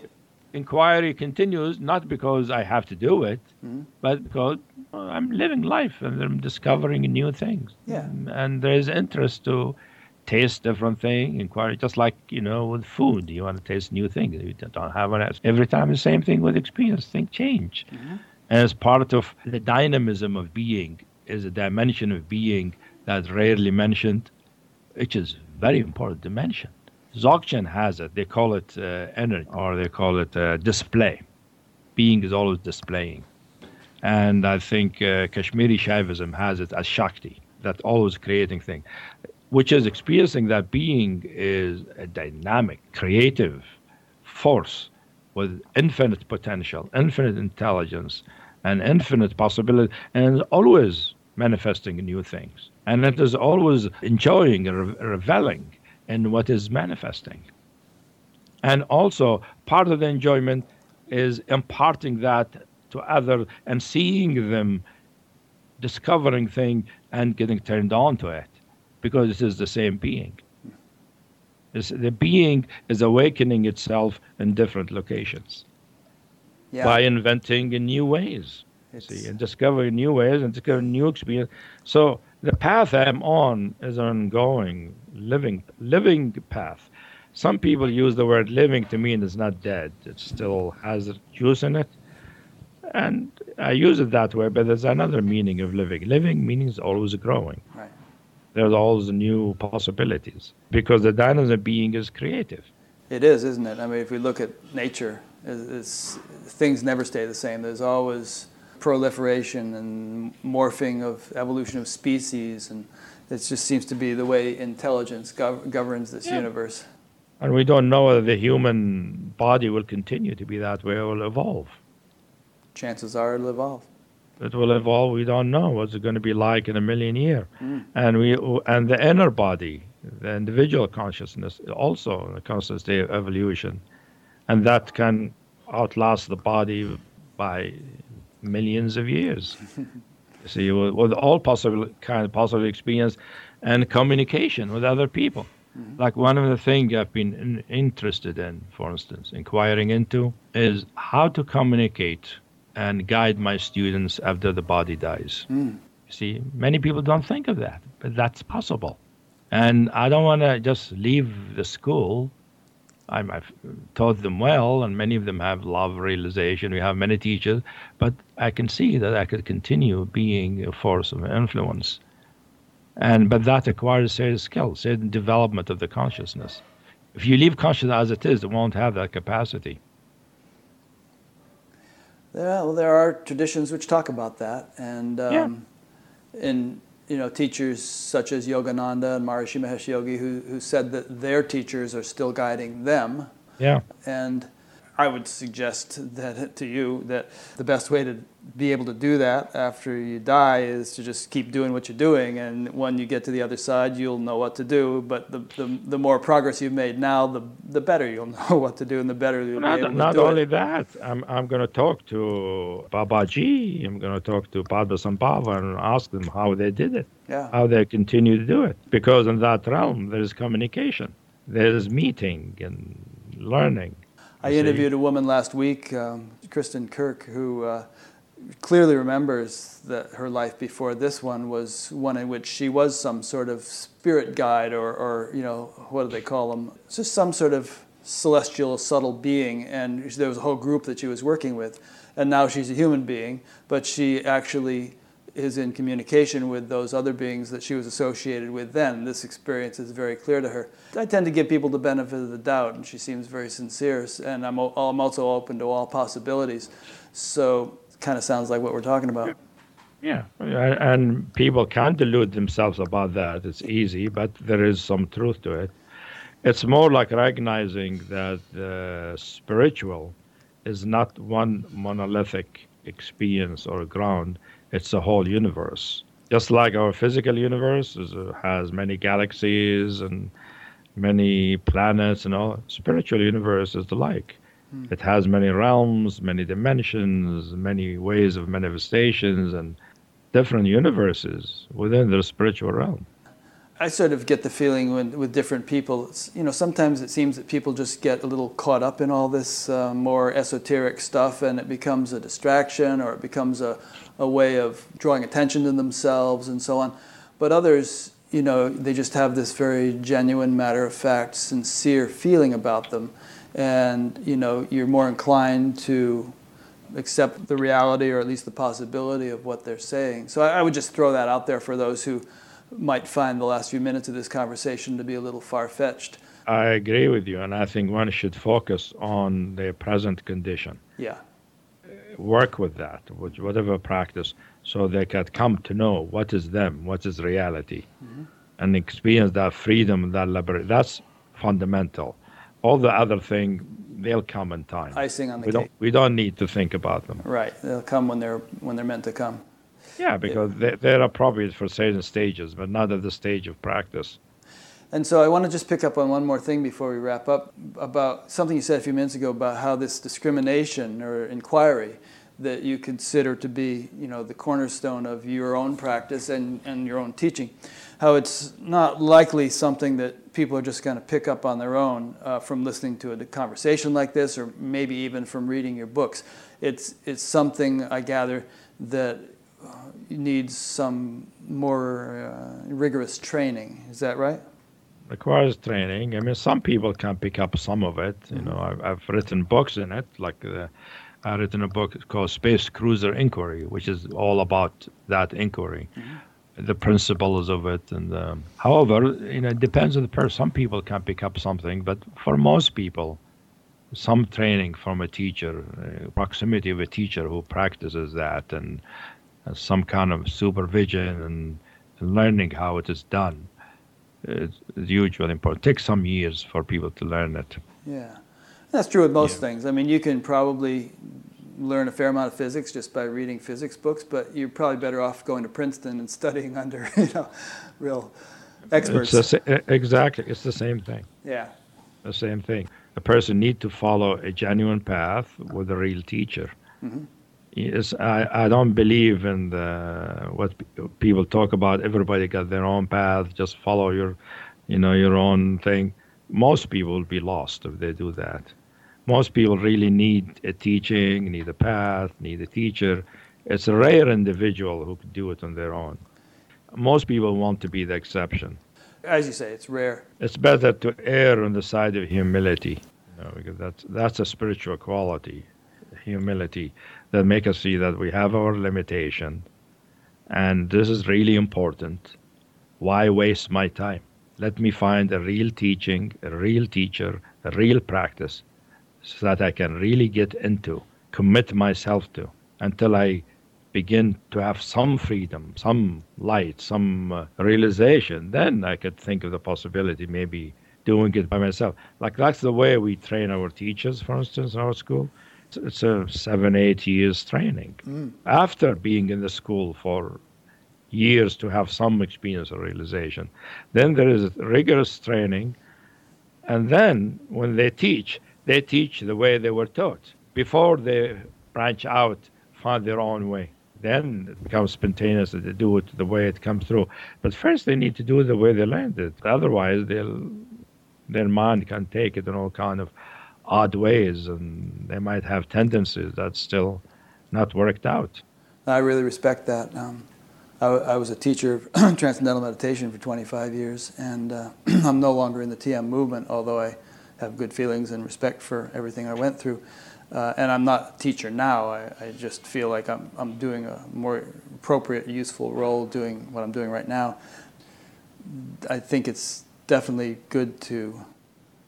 What do you do, Rick? You do this in the weekend. What do you do as work? I do search engine optimization, which means getting more traffic uh-huh. to people's websites.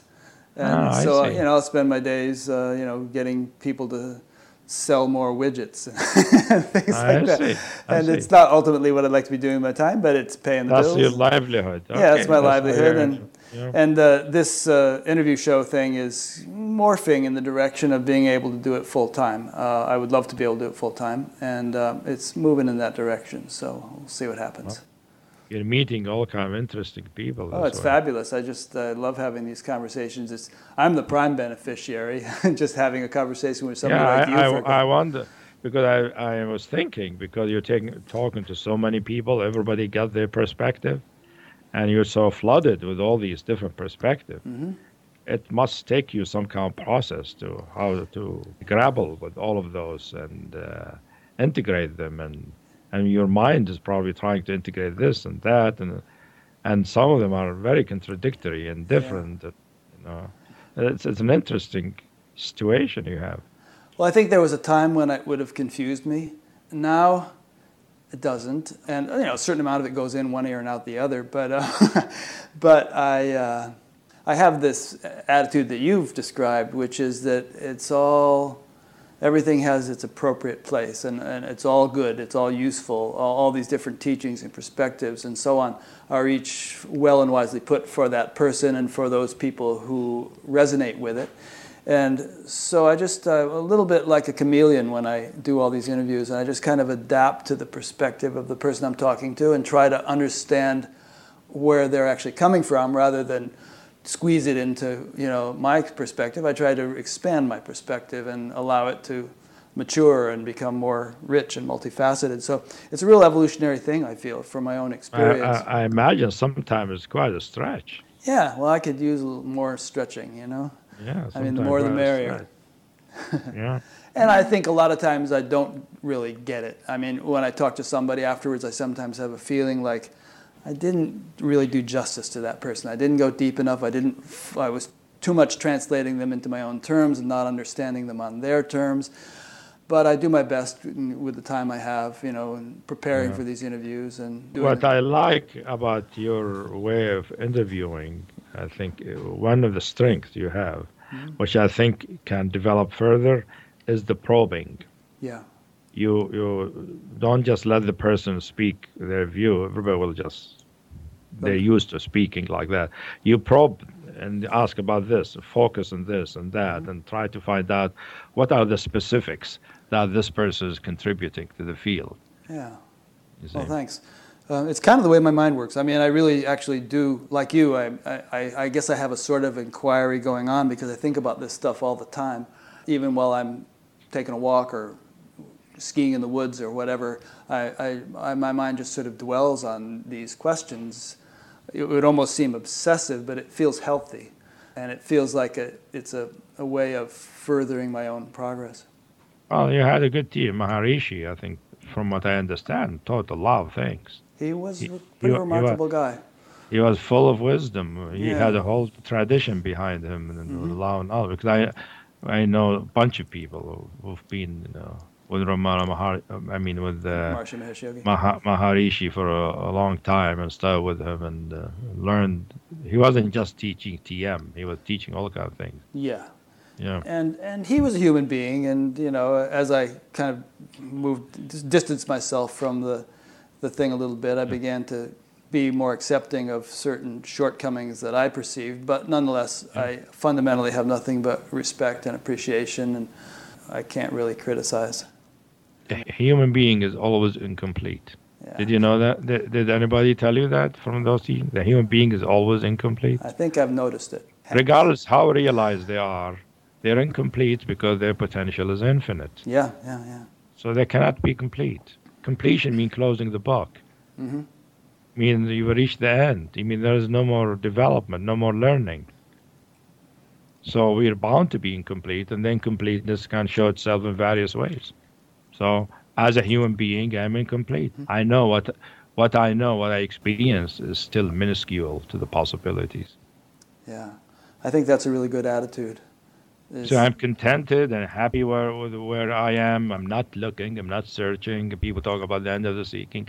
That happened, you know, a few decades ago. I'm not haven't been seeking, but I'm interested. I'm a turned on kind of guy to life. Find out what is life, what is reality, what is God, what is being, and keeps going. I think seeking morphs into uh, an attitude of exploration and adventure. The seeking word kind of implies a, an emptiness, a craving. I, I'm not going to be happy until I have this.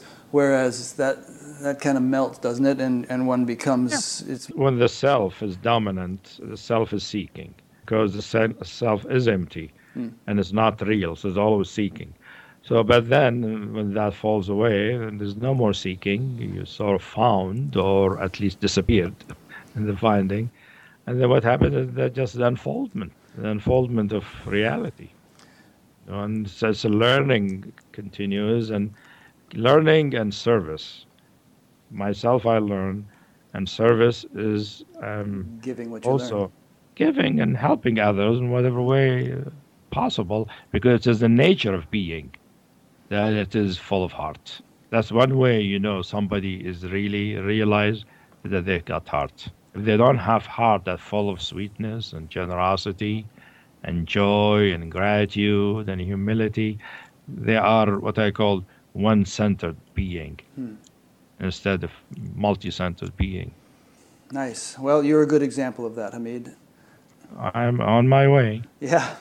No, I really, really appreciate your perspective, your attitude, your, your whole orientation. I think, you know, some might interpret a statement like "I'm on my way" and I'm, I've just, you know, realized only a small fraction of it. Some would interpret that as sort of a kind of a, a beginner's perspective, but that's actually in spiritual circles, you know, uh, mature ones considered to be um, a valuable attribute, beginner's mind. You know, we're all we're all just beginners uh, in the big scheme of things, and I think, you know, if we have that perspective, I think it's much more conducive to growth. yeah, as a, as a human being, I'm always on my way. I mean, yeah, yeah. how else how else can it be? Because the human consciousness is what expresses being, and being in infinite in its possibilities. Yeah. And the human consciousness can never know it all. We can't. I mean, how can we? I mean, there's uh, what happened throughout the history, for instance. You can't know it all.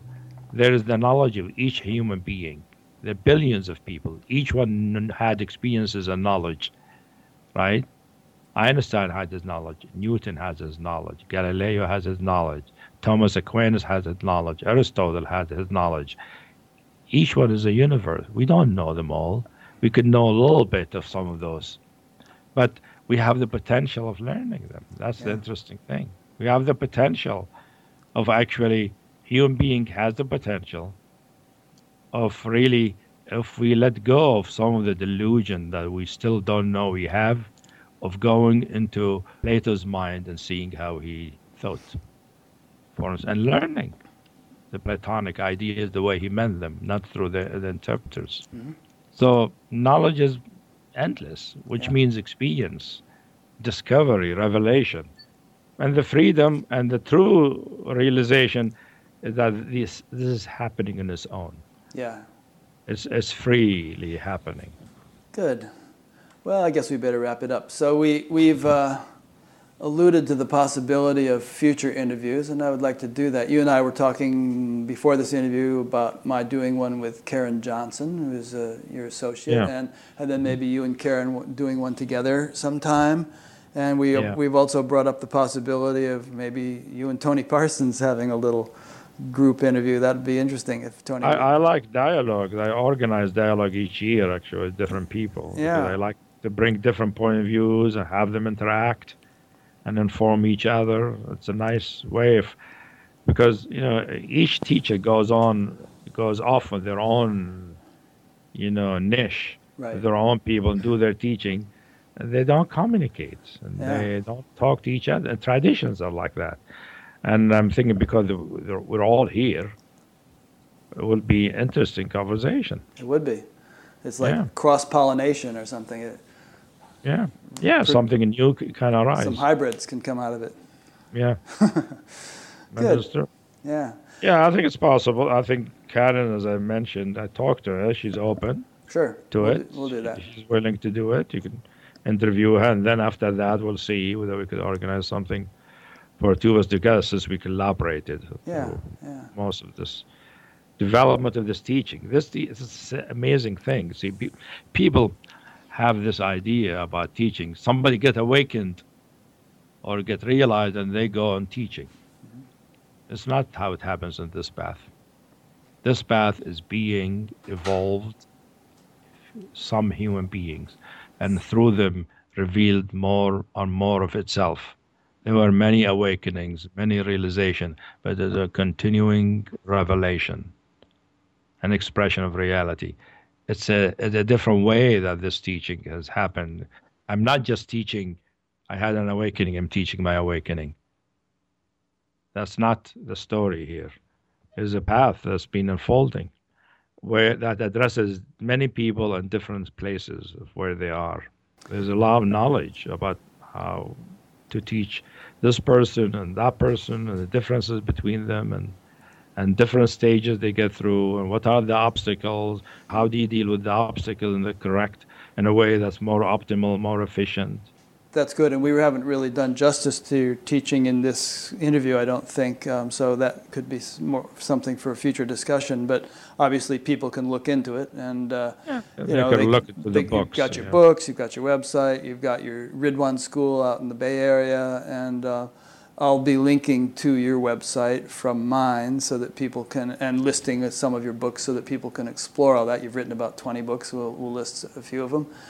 Let me uh, thank you for this interview and, and um, make a few wrap up points. Really enjoyed speaking with you. We could probably go on all day doing this because we both enjoy it so much. don't you know I'm I'm experiencing something? And I wanted to know whether you're experiencing Which it. is? Which is we have the same heart. Yeah, yeah, yeah. I, I don't feel my heart and your heart are two hearts. I don't know if I experience it as clearly as you do, but I feel a connection. Uh, I feel it's the same heart and it's full of nectars. yes, yes. It's very and sweet. it feels like I don't know it's my heart or your heart or it's a combined one because we're, we're talking sort of about things we're both interested in. Mm. So there's a meeting of the heart. And Yes, that's that's not just the because mind. sometimes for some people it's meeting of the mind. Here it seems a meeting of the heart somehow. That's the way I, I think I, I do I think experience that in most interviews and, and even in, in daily life situations. You know, going in the supermarket checkout line, there's this sort of Mm-hmm. you you you, for, you experience some deep connection with the, the person you're interacting with. Yeah. Um, it's not just what you're saying or anything. There's a, a resonance on the level of being or something, or on the level of the heart, as you say. It's good. Okay, let me conclude. Um, I've been speaking with we've him. we, we've done the interview Huh? and it is good. It is good. what was that? That was from some movie remember or something. the wasn't remember the Bible? Yeah, yeah, yeah, yeah. They would say God that. created the world and then said it is good. It is good, and So it- we say our interview it is good. and, and it didn't take us seven days and seven nights either. Couple of hours. Yeah. Not bad. Not bad. Well, maybe our universe isn't completely built yet. We'll have to see. So, I've been speaking with Hameed Ali, perhaps better known as A.H. Almaas, that's his pen name. And he is based in the Bay Area, but he's got books and got a website and all sorts of ways you can interact with him if, if you'd like to do that. This interview is one in an ongoing series, as you're probably aware. There are well over 200 of them now. You can find them all on batgap.com, B A T G A P. And there are several different indices. There's a chronological, an alphabetical, and we're even working on a geographical one where you could like look in Bay Area and you'd find Hameed listed. And also there you'll find a few other things. There is a discussion group, a forum, which we're in the process of perhaps moderating a little bit more strictly than we have, much to the chagrin of some of the participants, but we want to keep it a little bit more civil than it has been at times. There is a place to sign up to be notified by email each time a new interview is posted. There is a donate button, which I appreciate people clicking. That, that's my sole means of support in doing this. There is also a link to an audio podcast, which you can subscribe to through iTunes. There's that someone just got contacted me this week and couldn't find that link. It's it's on every interview towards the bottom. You'll you'll see it there. It says in the podcast, and you can click on that. You go into iTunes, subscribe, and then you can get all these interviews in audio format. So there's all that. Check it out. Thank you very much. And see what, what what when you say discussion group, the online discussion Yeah, it's like a forum where people can go in and chit chat about the interview, this particular interview. And each forum has its own little section for each They interview. have discussion back and forth, have discussion. Yeah, yeah. You know, about things that were discussed, hopefully. And a lot of times it veers off topic and becomes completely irrelevant to the to the interview that that was done. But we try to keep it on topic as best we can. Okay, that, Yeah. that's interesting. So, so people can follow up, discuss it between them. Yeah, and if there's some interesting questions that come up, you know, if you have the time, you could even come in there and answer some questions or whatever. That'd be good.